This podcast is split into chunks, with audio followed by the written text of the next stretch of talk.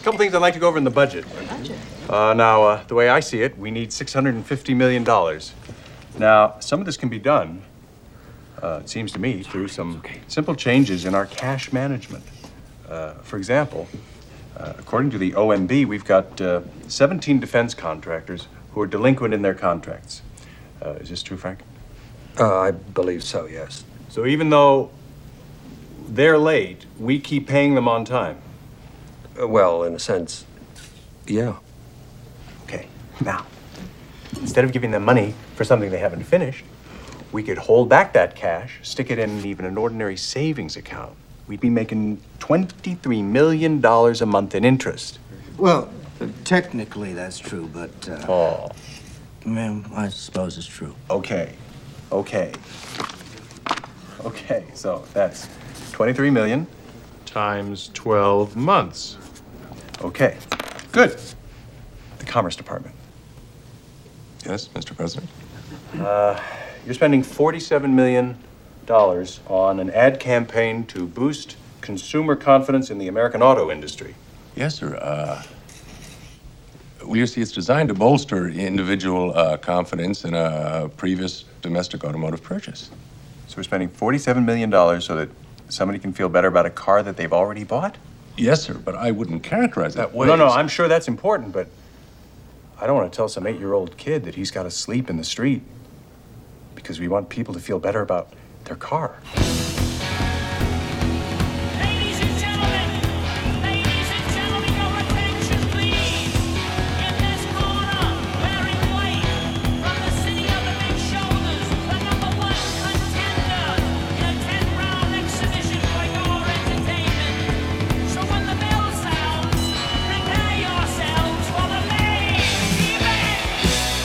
This is Ed Hoffman, and welcome to the main event. Can you hear that clip from the movie Dave? From uh, I don't know, sometime in the '80s or the '90s when um, Dave is uh, Dave is played by Kevin, uh, play, played by what's his name? I'll think of it. Um, Kevin Kline. Who Dave, who's played by Kevin Kline, is actually impersonating the president when the president is uh, in a coma and nobody knows, and uh, starts making some common sense decisions about how to uh, make make certain uh, ends meet in the budget. Can you imagine what'll happen if we have a businessman, someone with a brain and some common sense, and that knows how to add and uh, and balance a checkbook in the White House? I use that clip because I think this week we got to see a lot of uh I think the last couple weeks got to see a lot of a lot of that common sense going on in the in this country, and we're going to talk about all that stuff. But I thought it was uh, a little uh, good il- a good illustration for you to see how uh, how things how uh, how things should work. I, I think back to Ross Perot. Hey, here's here's here's my here, I'm going to show you my, my graphs. Here's where we are on the budget, and here's where we are on the on the debt. And this, uh, you know, when you when you pass NAFTA, the North American Free Trade uh, Agreement, you're going to hear this giant second sound, and that's going to be the sound of jobs going out of the country. Where is Ross Perot now? Of course, that was uh, 24 years ago, and he was old then, so he's uh, he's probably too old to run for president. But we got Donald Trump, and it's amazing to me that everybody, the whole, the whole uh, um, political establishment, is scared out of their minds of this. And what are we gonna do? What are we gonna do? We got to see Mitt Romney last week make a little speech to try and steer people away, and you know it makes me it makes me think about makes me think about uh, what's called Christianity of convenience. These guys are nice Christian boys that do what's right and tell the truth until it's not convenient for them. You know, it doesn't matter where you are on Sunday morning. Matters what's in your in your heart and your mind and what's going on when there's no one but no one but God and you know what you're thinking about. So uh, anyway, I'm going to try and tell you exactly what I'm thinking about and what how you should be thinking. Although you make your own decision. I'm going to talk about everything that's going on in the, this country this week. But first, let me introduce myself. My name's Ed Hoffman, President, Wholesale Capital Corporation, your local direct mortgage lender located in the city of Moreno Valley. Also offices in Temecula, Corona, Orange, Downey, Westlake Village, and coming very very soon, West Covina. If you're interested in getting involved in any of the fantastic opportunities that are real estate, and especially now that Uh, interest rates are low, and I don't know how much longer they're going to stay low, and real estate prices seem to be on the rise. If you need financing, you want to uh, buy a new house to live in, buy an investment property, buy a vacation home, or buy some buy a house to get your kid out of your basement and push him out of the house. Call me toll free at 855 640 2020. That's 855 640 2020. One last time, day or night. Toll free 855 640 2020. And just so you know, because I give a lot of real estate advice, Wholesale Capital does not sell real estate. We do not sell real estate. We do loans. We do financing. Okay? I've said this a lot a million times. If you're dealing with a realtor that does financing, they're not doing either one of them right. So, financing is too complicated now for someone to do it part-time. If you don't know what you're doing, you make a, you make a mistake, it screws up the whole thing and next thing you know you're closing a month late. So anyway, if you want to if you want to finance Call me 855-640-2020. If you want to talk to me, but but you want to talk to me, but you don't want to talk to me because you're at your job and you're not supposed to be talking personal stuff during company time. Wait till your lunch break. Wait till after work. Go on edhoffman.net. Click on apply now. Put as much information as you want. Tell me what information you want from from me, and you will hear back from either myself or one of my teammates, Matt Bradbury, Randy Sampius, Alex Rojas, or Justin Clark, and we will uh, contact you back any in any communication form that you want. Smoke smoke uh, signals, uh, telephone, cell phone, text, emails, however you however you want to work it. We'll deal with it. Uh, if you hear something you want replayed, you can also go to edhoffman.net. Click on listen to the main event. You can hear this show as well as four past shows, or get my podcast on iTunes. Search iTunes on your uh, on your phone or your computer, and uh, you can uh, search Ed Hoffman, and you can uh, subscribe for free. Get the podcast. will download once a week. Whenever we upload it, it will download it, and uh, you can listen anytime you want. Uh, if you want to follow me on Twitter, my Twitter name is at Ed Hoffman. Imagine that. I'm hard to find. I tweet about current events all week long. And you can like our show on Facebook. Just uh, Facebook search the main event 590 to find the show page. You can also read my weekly opinion columns on uh, IE Business Daily. It's iebusinessdaily.com. Click on the opinion tab. You'll see my full list of columns. This week's column is about honoring the memory of Nancy Reagan. Um, Obama apparently decided to skip. Well, let's talk about that. Let's talk about that right now. Um, let's talk about that right now. Nancy Reagan uh, died last uh, last Sunday, last Saturday, last Sunday. Uh, she's 94 years old, uh, wife of our uh, our favorite president, Mr. Ronald Reagan. Um, she was laid to rest on Friday. And uh, surprisingly, you see the list of people that were there. Uh, President Obama decided it wasn't it wasn't uh, that important for him to be there. Um, he probably had a golf date or a fundraiser or something. Uh, Michelle Obama was there. She didn't look like she was very happy to be there. I think she I think she's wondering why this first lady uh, Nancy Reagan had so much respect and nobody uh, and nobody shows that same respect to her. I don't know. Maybe you got to earn that respect.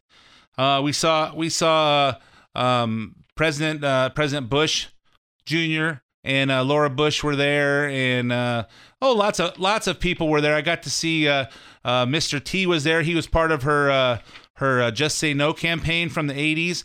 And uh, surprisingly, he was sitting right next to my buddy Gary Sinise, who we're uh, doing some fundraising for, which we'll talk about here in just a second. And uh, and I never got to meet Mr. T, but I did uh, finance uh, Mr. T's. the mother of Mr. T's son, and Mr. T's son actually did an intern internship at our office in between years at college.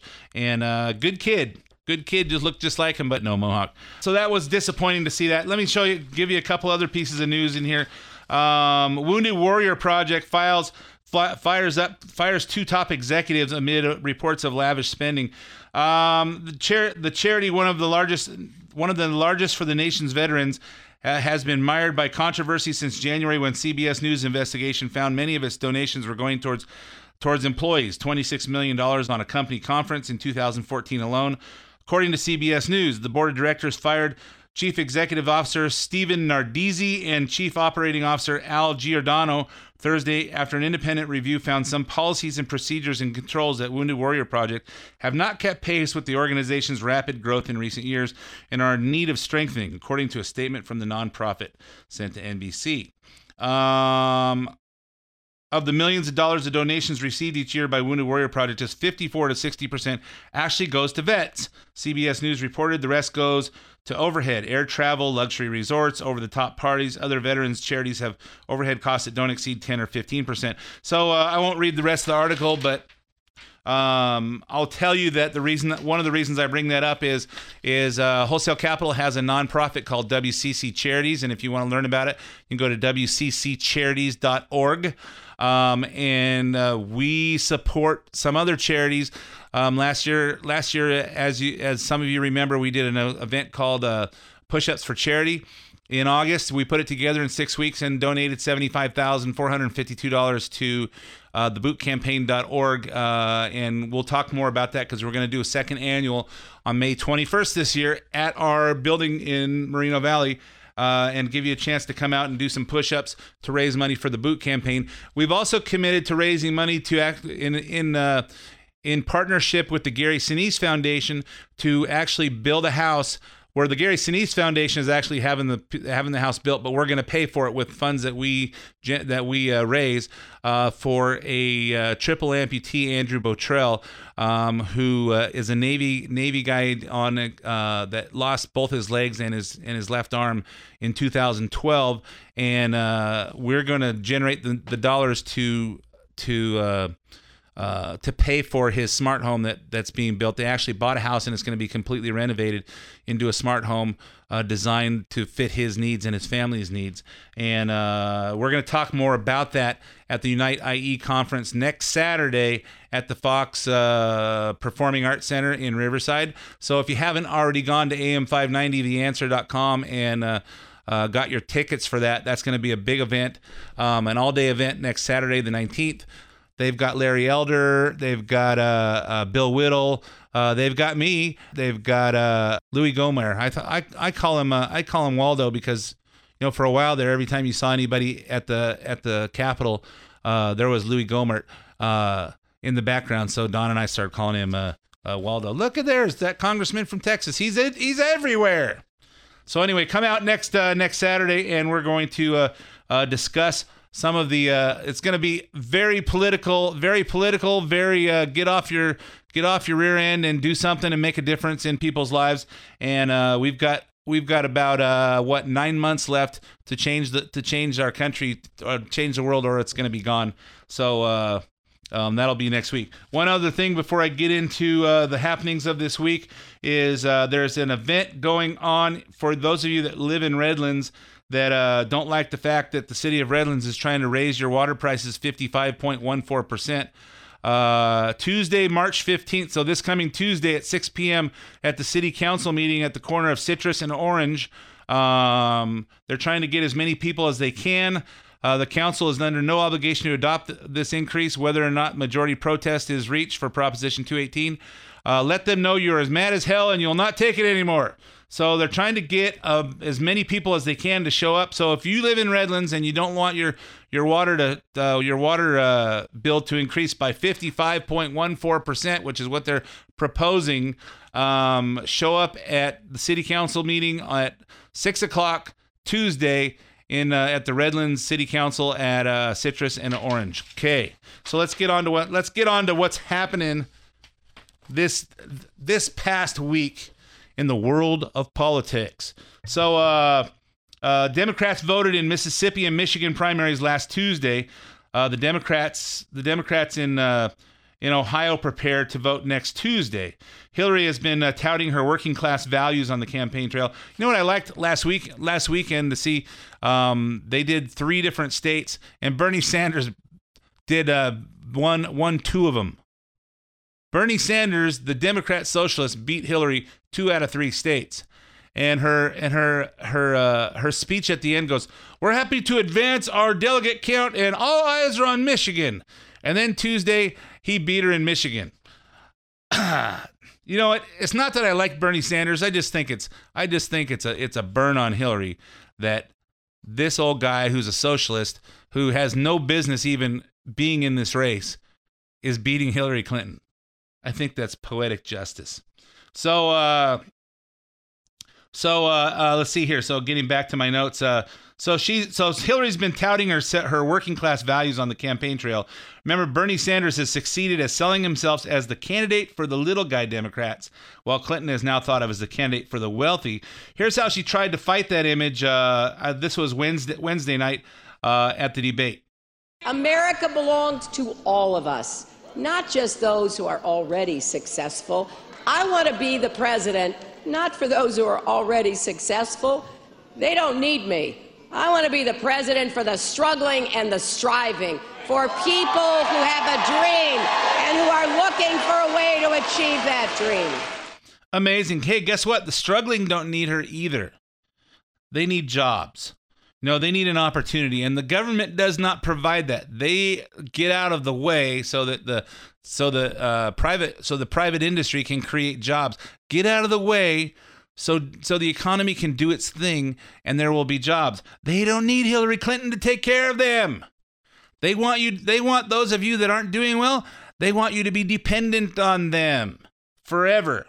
But in the Washington Post Univision debate against uh, Sanders on Tuesday night, Clinton was challenged to do more than champion herself. Jorge Ramos asked some questions, some uh, actually impressive questions. This one uh, on her email scandal. When you were Secretary of State, you wrote 104 emails in your private server that the government now says contain classified information, according to the Washington Post analysis. That goes against a memo that you personally sent to your employees in 2011, directing all of them to use official email precisely because of security concerns. So it seems that you issued one set of rules for yourself and a different set of rules for the rest of the State Department. So who specifically gave you permission to operate your email system as you did? Was it President Barack Obama? And would you drop out of the race if you get indicted? Oh, oh, stuck one right between the ribs, stuck the knife right in her back there. Oh, that was good. You know, I'm so proud of Jorge Ramos, who uh, I'm not a big I'm not a big uh, fan of Univision simply because I don't speak Spanish. And uh, but you know that guy that guy stuck one right in the in the in the target right there. Let's hear her answer. I did not send or receive any emails marked classified at the time. What you're talking about is retroactive classification. And the reason that happens is when somebody asks or when you are asked to make information public, I asked all my emails to be made public. Then all the rest of the government gets to weigh in. And some other parts of the government, we're not exactly sure who, has concluded that some of the emails should be now retroactively classified. They've just said the same thing to former Secretary Colin Powell. They have said, we're going to retroactively classify emails you sent personally. Now, I think he was right when he said this is an absurdity. And I think that what we've got here is a case of overclassification. I who am, gave not you permission? concerned, I am not concerned about it. I am not worried about it. And no Democrat or American should be either. Oh, of course not. Same old answer to the same old sidestep. Oh yeah, nothing was nothing was classified at the time that we sent it. Nothing was marked classified. You know what? The fact that she set up her set up her uh, server, um, and all the all of the emails were coming in. If somebody sends you a classified email, you don't have to open it. It's on your server. Once they send it, it's there. And it doesn't matter if somebody hacked it or somebody didn't. She exposed all that stuff to where it could be uh, tech, you know, uh, high high top security stuff could have been uh, could have been hacked, and maybe it did. We don't know, but uh, happily, uh, you know that that little answer she gave made the audience happy because obviously a bunch of uh, uninformed, misinformed young kids, idiots um, that think that that think it would be just it would just be something special to put a woman in in the presidency. I just think it'll be historic. I'm going to vote for Hillary. Uh, what's her call qualification? Uh, I don't know. She's a woman. Okay, so uh, made the made those uh, those idiots happy, but uh, Ramos didn't let her off the, let her off that easy. If you get indicted, would you drop out? Oh, for goodness, that is not going to happen. I'm not even answering that question. Yeah, well, uh, I think it is. I think it is going to happen, but uh, apparently Clinton does. You know what? It's going to be a big burn on the whole Justice Department if she gets if she gets if if all this stuff comes out and she's not um, she's not indicted. If they don't pursue this, and I have kind of a feeling, I have a kind of a feeling that um, that maybe they're dragging their feet because they think that if she gets uh if she gets convicted of something that Barack Obama will pardon her. And if they wait till after if they wait I don't think he can, I don't think Obama can pardon her for something she hasn't been charged with or something that uh uh she hasn't been convicted of, but uh if so if they drag their feet a little bit till he's out of office before she actually gets charged, then they can prosecute her. And I know. Do you think Trump will do that? I think so. Do you think uh, uh, Cruz would do that? I think so. Do you think there's any chance that any of the other ones are going to be president? I don't think so. So uh, later, the crowd booed Ramos when he brought up Benghazi. He said, Secretary Clinton, on the night of the attacks at Benghazi, you sent an email to your daughter Chelsea saying that Al Qaeda was responsible for the killing of Americans. However, some of the families claim you lied to them. Then he played the statement by the mother of uh, one of the Benghazi victims, Sean Smith. Hillary and Obama and Panetta and Biden and, and all of Susan Rice all told me it was a video when they knew, they knew it was not the video. And they said that they would call me and let me know what the outcome was. Secretary Clinton, did you lie to them? Yeah, did you lie to him? Well, before we go to her answer, let me play some stuff. Let me play a couple little clips from uh, the Benghazi hearings to remind you of what happened. This is the Congressman Jim Jordan. On the night of the attack, you released this statement. Some have sought to justify the vicious behavior as a response to inflammatory material posted on the internet. At 10:08, with no evidence, at 10:08 before the attack is over, at 10:08 when Tyrone Woods and Glenn Doherty are still on the roof of the annex fighting for their lives, the official statement of the State Department blames a video. Why? During the day on September 11th, as you did mention, Congressman, there was a very large uh, protest against our embassy in Cairo. Protesters breached the walls. They tore down the uh, American flag. Uh, and it was of grave concern to us because the inflammatory video had been shown on Egyptian television, which has a broader uh, reach than just inside Egypt. And if you look at what I said, I referred to the video that night in a very specific way. I said, some have sought to justify the attack because of the video. Yeah, some have from the video that was broadcast in uh, in Egypt, over 400 miles of 400 miles from there. I don't know. Uh, do you think Egyptian TV is that strong to reach people in uh, in Benghazi, 400 miles away? Uh, I seriously doubt that. Then uh, then Jim Jordan reads uh, reads some more. Here's what you said.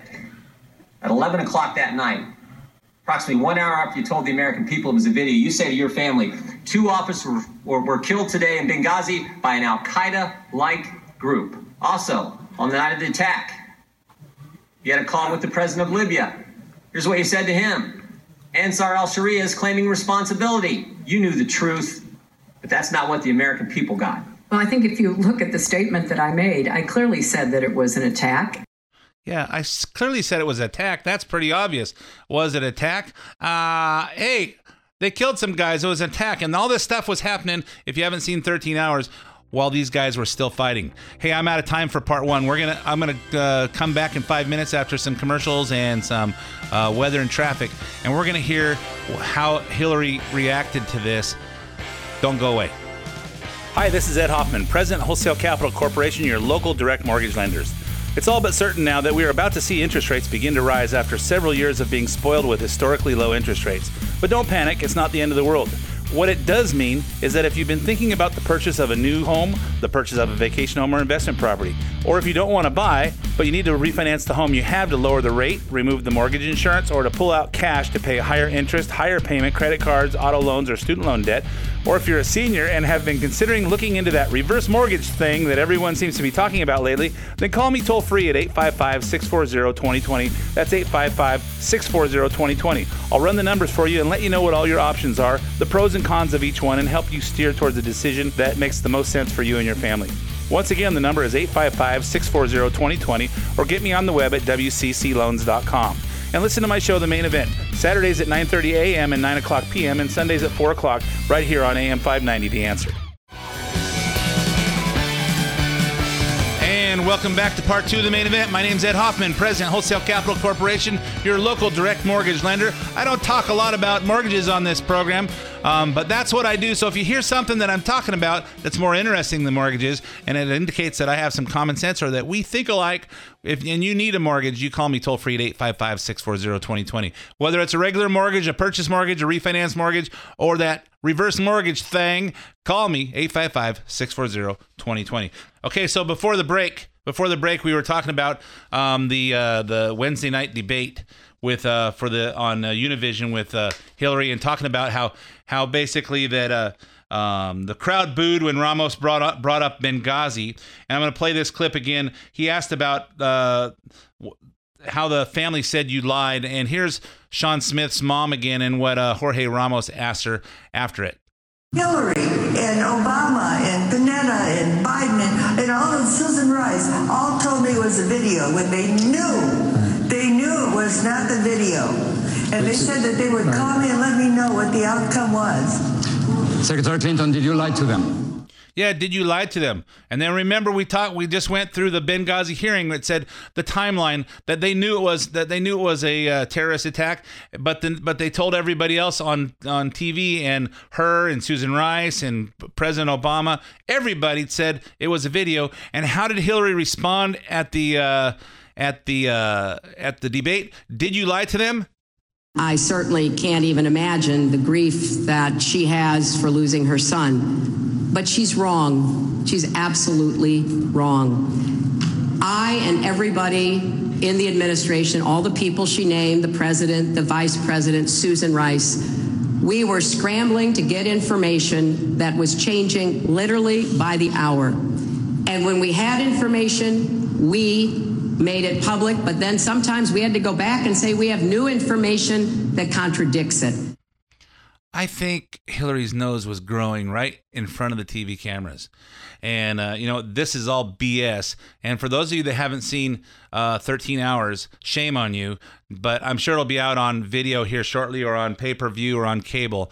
Um, make sure you watch that and watch it two or three times so you can get the so you can catch all the little nuances and all the little things. But you'll notice at the beginning of that movie it says doesn't say this is based on a true story. It says this is a true story because the guys who wrote the book 13 Hours, who at that the movie was made after, were guys that were there.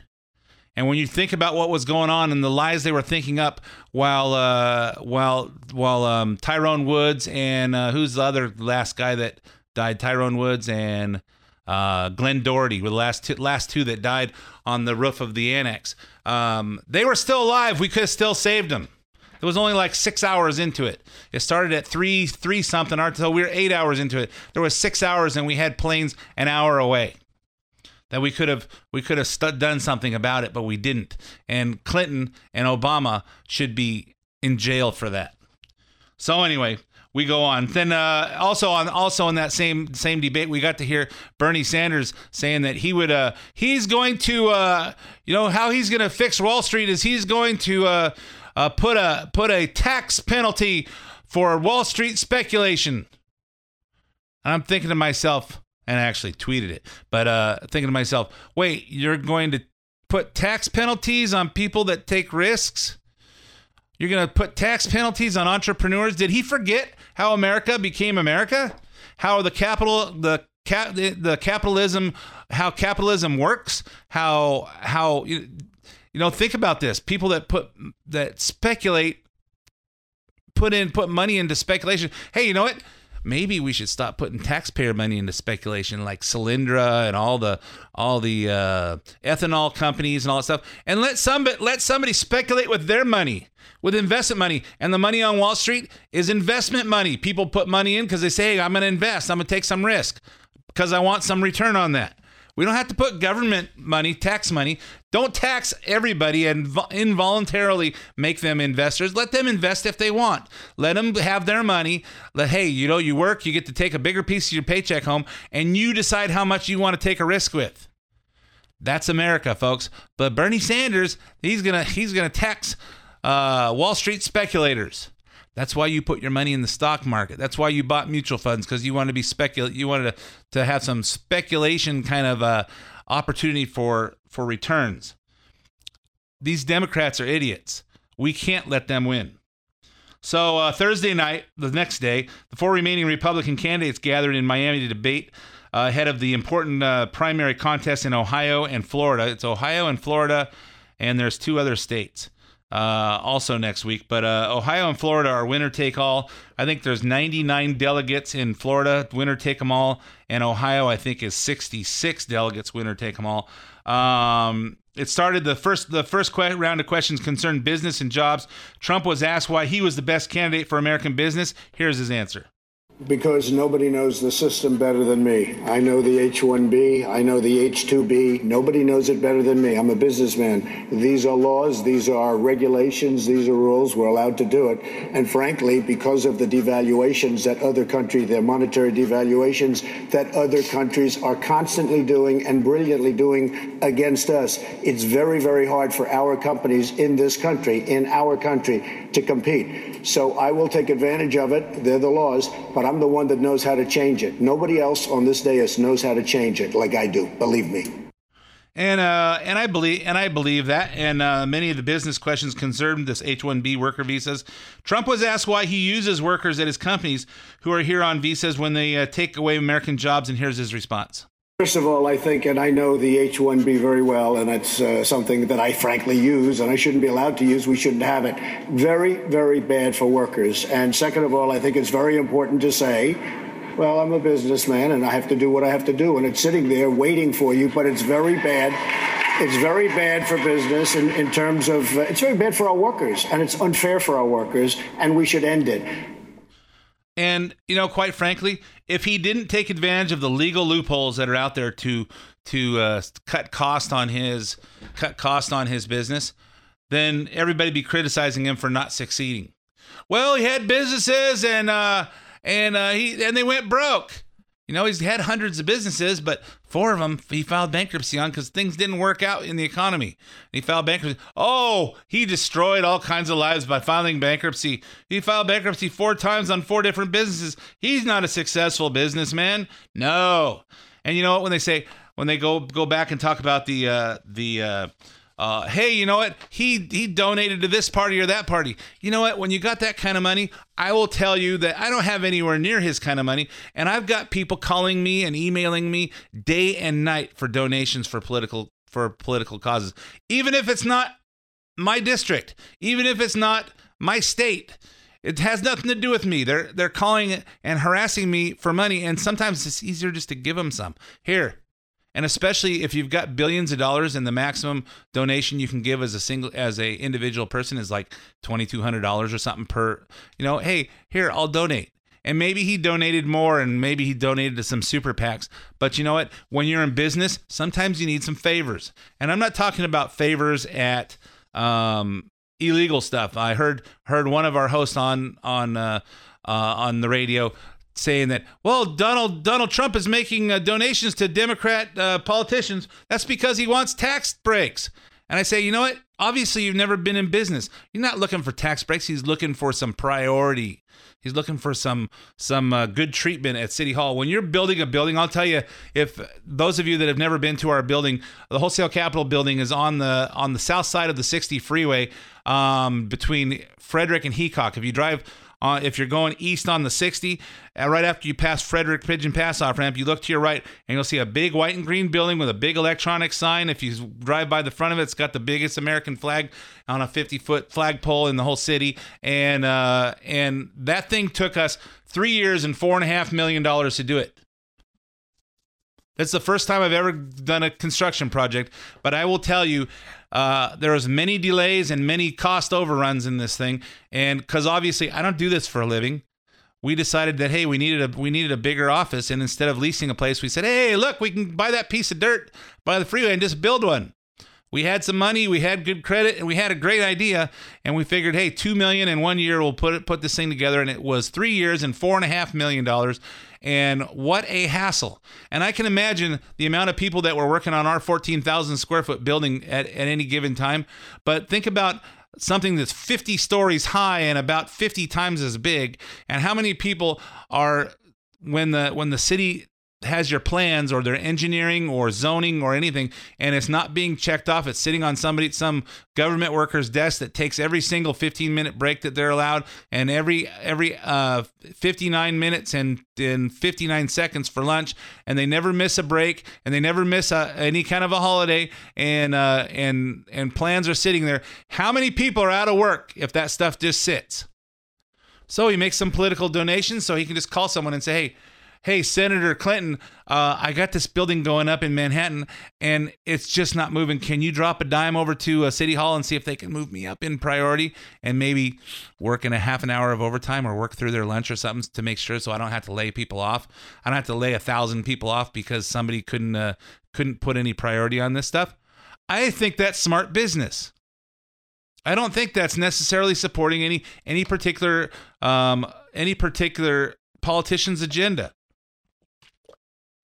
And I think it it shows the more times that we see uh, Cruz and Rubio make those comments that they don't understand they don't understand what business is. What really makes me mad is watching is watching Mitt Romney last weekend say it because we know Mitt Romney knows knows about how business works, but he still sat up there and made those made those comments as if he as if he believed oh he's not a he's not a successful businessman oh we know that we know that trump's dad gave him a million dollars or loaned him a million dollars to get started and he turned it into 10 billion dollars nobody has a real concept what that means because most of you if your dad gave you a million dollars you'd be broke in a year you'd have your house and everything else would be gone. You'd buy some cars and buy a house for your kids and do this and do that, and you'd be broke in a year. He turned 100, uh, 1 million into 10 billion.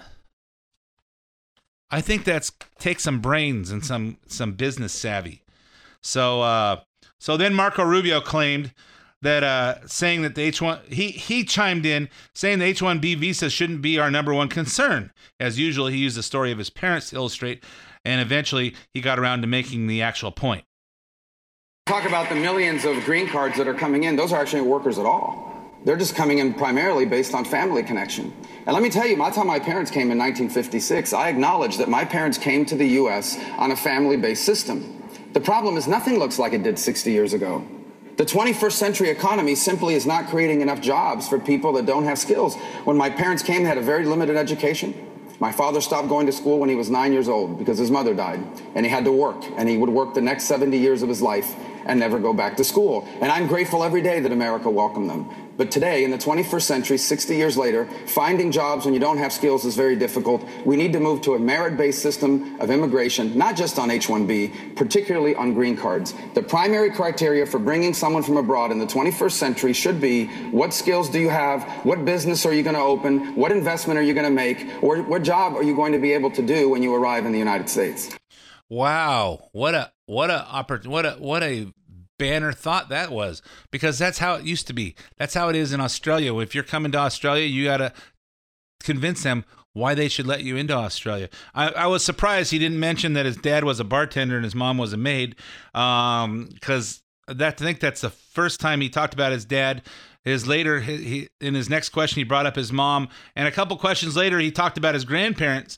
And uh, so apparently, this guy doesn't know how to talk about anything except, hey, you know, we're not electing your ancestors. We're talking about whether we're going to vote for you. But uh, you know what? Uh, when he talks about how how the H-1B visa is, uh, is by the merit of your family connections, 1965 there was an immigration act that was pushed forward by uh, one Democrat, Teddy Kennedy, and uh, and since that time, since that time, instead of screening people the way that we used to that that Rubio just described. Now it's like, hey, you got a family connection, we got to let you in. Hey, uh, this guy's in, so you're his cousin, so we got to let you in. Uh, you're his parents, we gotta let you in. Uh, you're his uh, his uh, his nephew, so we gotta let you in. And here's uh, someone we can't even connect to you, but you say you're related to him, and we just let people in, and we don't vet them, we don't do anything, and we let all these people in, and we don't have any. You know, they used to come in and say, hey. I'm from Italy or I'm from Poland or I'm from France or I'm from wherever and I want to immigrate and I want to be a part of the American system and I want to they used to call us this the melting pot that we would take all these different all these different uh, um, cultures and we'd melt them into one American. Had a little bit of, of people from Mexico and people from Europe and people from Canada and people from Asia, and we and and we and they all melted into one into one culture that was America. But now, since 1965, we bring in their cultures, and then we say, "Hey, you can't offend these people. They're from they're from uh, Italy. You can't offend these people. They're from Mexico. You can't offend these people. They're from South America. You can't. This is their culture. These people are from Syria or some other Muslim coun- country, and we can't offend them because they're bringing in their culture. And it's no longer about American culture. It's about their cultures, and that's where the breakdown of of uh, what it, what is America is is coming around. And and I will tell you, talking to someone else uh, about my age at our company, saying, you know what, we were raised by parents who were part of the greatest generation. The you know the our parents and our grandparents fought in World War II, World War One, World War One, Korea, Vietnam, and and they they understood what it took to make America great and to uh, and why freedom's not free. And they taught us and then we we raised our kids and we taught them but our kids have it better have never had to struggle like like uh like we did when we grew up. You know i saw my parents struggling to to feed the our four kids. You know i was number three of four. And uh i saw i saw you know and say hey my mom was my mom was a maid. My dad was a bartender. Hey my my mom was a little was a bookkeeper and my dad was a loser. So uh so and guess what? Nobody cares I made it through. Everybody has a story. Everybody has a story. It's not a question of of uh, of making sure that other people don't have to struggle. Struggle is good. It, it gives you some character. Teach your kids to teach their kids what America is. Because the younger people don't know anymore because they're they're brought up by they're brought up in the information age. It's not the greatest generation. It's not the baby boomers.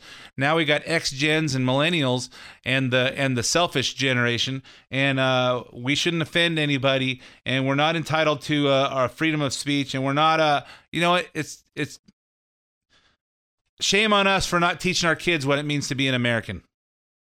So I got off track there. So then, Cana- so getting back to the getting back to the debate.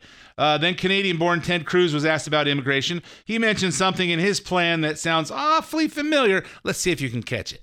I've laid out a very, very detailed immigration plan on my website. We're going to build a wall, triple the Border Patrol.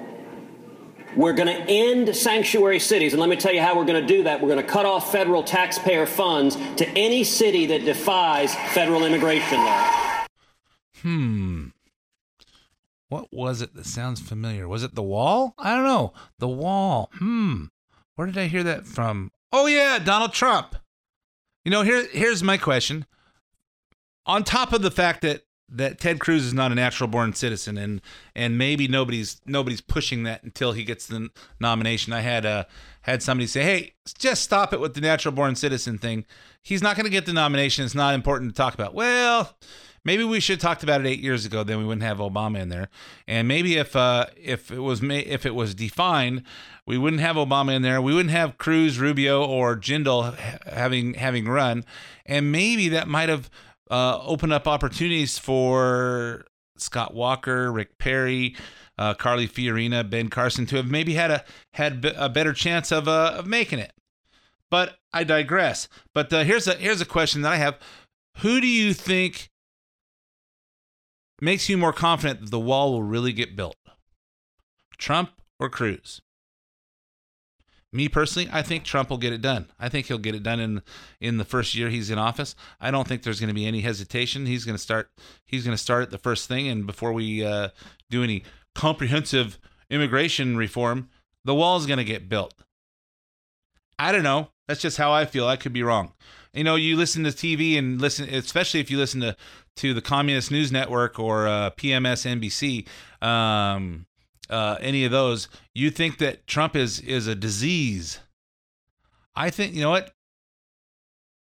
I think as a businessman, as someone who has common sense, someone who thinks for himself, I feel pretty good about him. I think he's I think he's gonna I think if we nominate him, I think he'll do a good job. But the biggest thing that that makes me mad about what the what the Republican Party's trying to do with the establishment and Mitt Romney is they want to change it from uh, our our nominee being elected by the people to being selected by the establishment.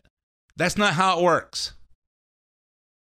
Respect respect the the word of the the the votes of the people. So uh, we're always hearing about Trump doesn't act presidential. Um, I thought he acted really really presidential almost this whole uh, this whole uh, debate. I thought he was calm, cool, and he was trying to act presidential. Um, actually, I went home from work uh, to be home in time to watch the uh, the debate with my wife, and uh, expecting to see a bloodbath because hey, it's the last hurrah for a couple of those guys, specifically uh, Rubio and and Kasich. And uh, on top of that, Cruz has to be thinking pretty close to the same thing. If Trump does a sweep here, it's going to be really hard for Cruz to catch up. Um, but I think uh, I think it's important for those of you that haven't heard him, except for because I'm sure these kind of clips aren't going to make the news because they there's nothing to criticize. And let me play a little bit of what uh, Trump said. feel that we have had horrible negotiators, horrible trade deals. The jobs in this country are disappearing, and especially the good jobs. You look at the recent jobs reports, which are really done so that presidents and politicians look good. Because all of these people looking for jobs, when they give up, they go home, they give up, and they're considered statistically employed. So that's that. But I will say, trade deals are absolutely killing our country. The devaluations of their currencies by China and Japan and many, many other countries, and we don't do it because we don't play the game. And the only way we're going to be able to do it is we're going to have to do taxes unless they behave. If you don't tax certain products coming into this country from certain countries that are taking advantage of the United States and laughing at our stupidity, we're going to continue to lose businesses and we're going to continue to lose jobs. And if you look at the average worker over the last 12 years, their salary and their pay have gone down, not up. It's gone down. Yep, I think uh, all the business talk that was going on in that, I think it was very obvious to me. And I don't know. I haven't heard. I haven't heard what everybody said about the debate. I thought. I thought. I thought Trump sealed the deal for me because all the business stuff, the tax stuff, he understands it. And if we fix our economy, everything else will take care of itself. Uh, uh, then the conversation turned to radical Islam. Everyone had a long, complicated answer except for Trump. Here's how it started. Last night you told CNN, quote, Islam hates us. Did you mean all 1.6 billion Muslims? I mean a lot of them. I mean a lot of them. Tell it like it is. Tell it like it is. Uh, Cruz uh, danced around it, danced around it. Kasich danced around it. Rubio danced around it. I mean, Kasich was clearly a Democrat on uh, Thursday night, and uh, he needs to he needs to go bye bye. He needs to take his uh, his blankie and his uh, and his and his uh, uh, and his binky and uh, and go go back to Ohio and finish his term as governor. And then uh, then of course Friday morning Friday morning um, we got to see uh, Mr. Ben Carson, Dr. Ben Carson, come out and uh, endorse Donald Trump. Let me play that clip. There are two different Donald Trumps. There's the one you see on the stage, and there's the one who's very uh, cerebral, sits there and considers things very carefully. You can have a very good conversation with him. Um, and that's the Donald Trump that you're going to start seeing more and more of right now. Ben said it very well today. So perhaps there are two Donald Trumps, but uh, well, I, I, you know, I'm somebody that is a thinker. I'm a big thinker, and I have my ideas, and they're strong, and you know, typically they've worked out. You can't get to where he was, where he is, what he's accomplished without without thinking about things, and uh, and I think that's what we'll see when you put uh, Trump in the in the White House. And I also think that sometimes people forget what they're doing. You know that some of the some of the candidates have come out on the uh, in the debates and start fighting against Hillary. We all know that we can't have Hillary in, o- in office. You got to think about you're there to just to compete against the other guys in office. And it makes me think about back when I was uh, arm wrestling competition. Some guys would come up there and squeeze my hand really tight and real hard, and they'd say go, and I'd hold on just for a second, and I'd just push them over to the pad. And then after they calm down, I, they'd come over to me and say, "Hey, Ed, good match. Uh, what I do wrong?" I says, "You didn't do anything wrong. You didn't do anything. All you did was squeeze my hand. You don't win the match by who squeezes their hand the, the most. It's you win the match by putting me over to the pad. You got to push sideways. So anyway, Trump obviously knows he's got to take out the other opponents before he gets a chance at Hillary Clinton. So anyway, that's my thought. Those are my opinions, and you're welcome to them, folks. I'm out of time. My name's Ed Hoffman. Thanks for listening to the main event, and I will be back again with you next week.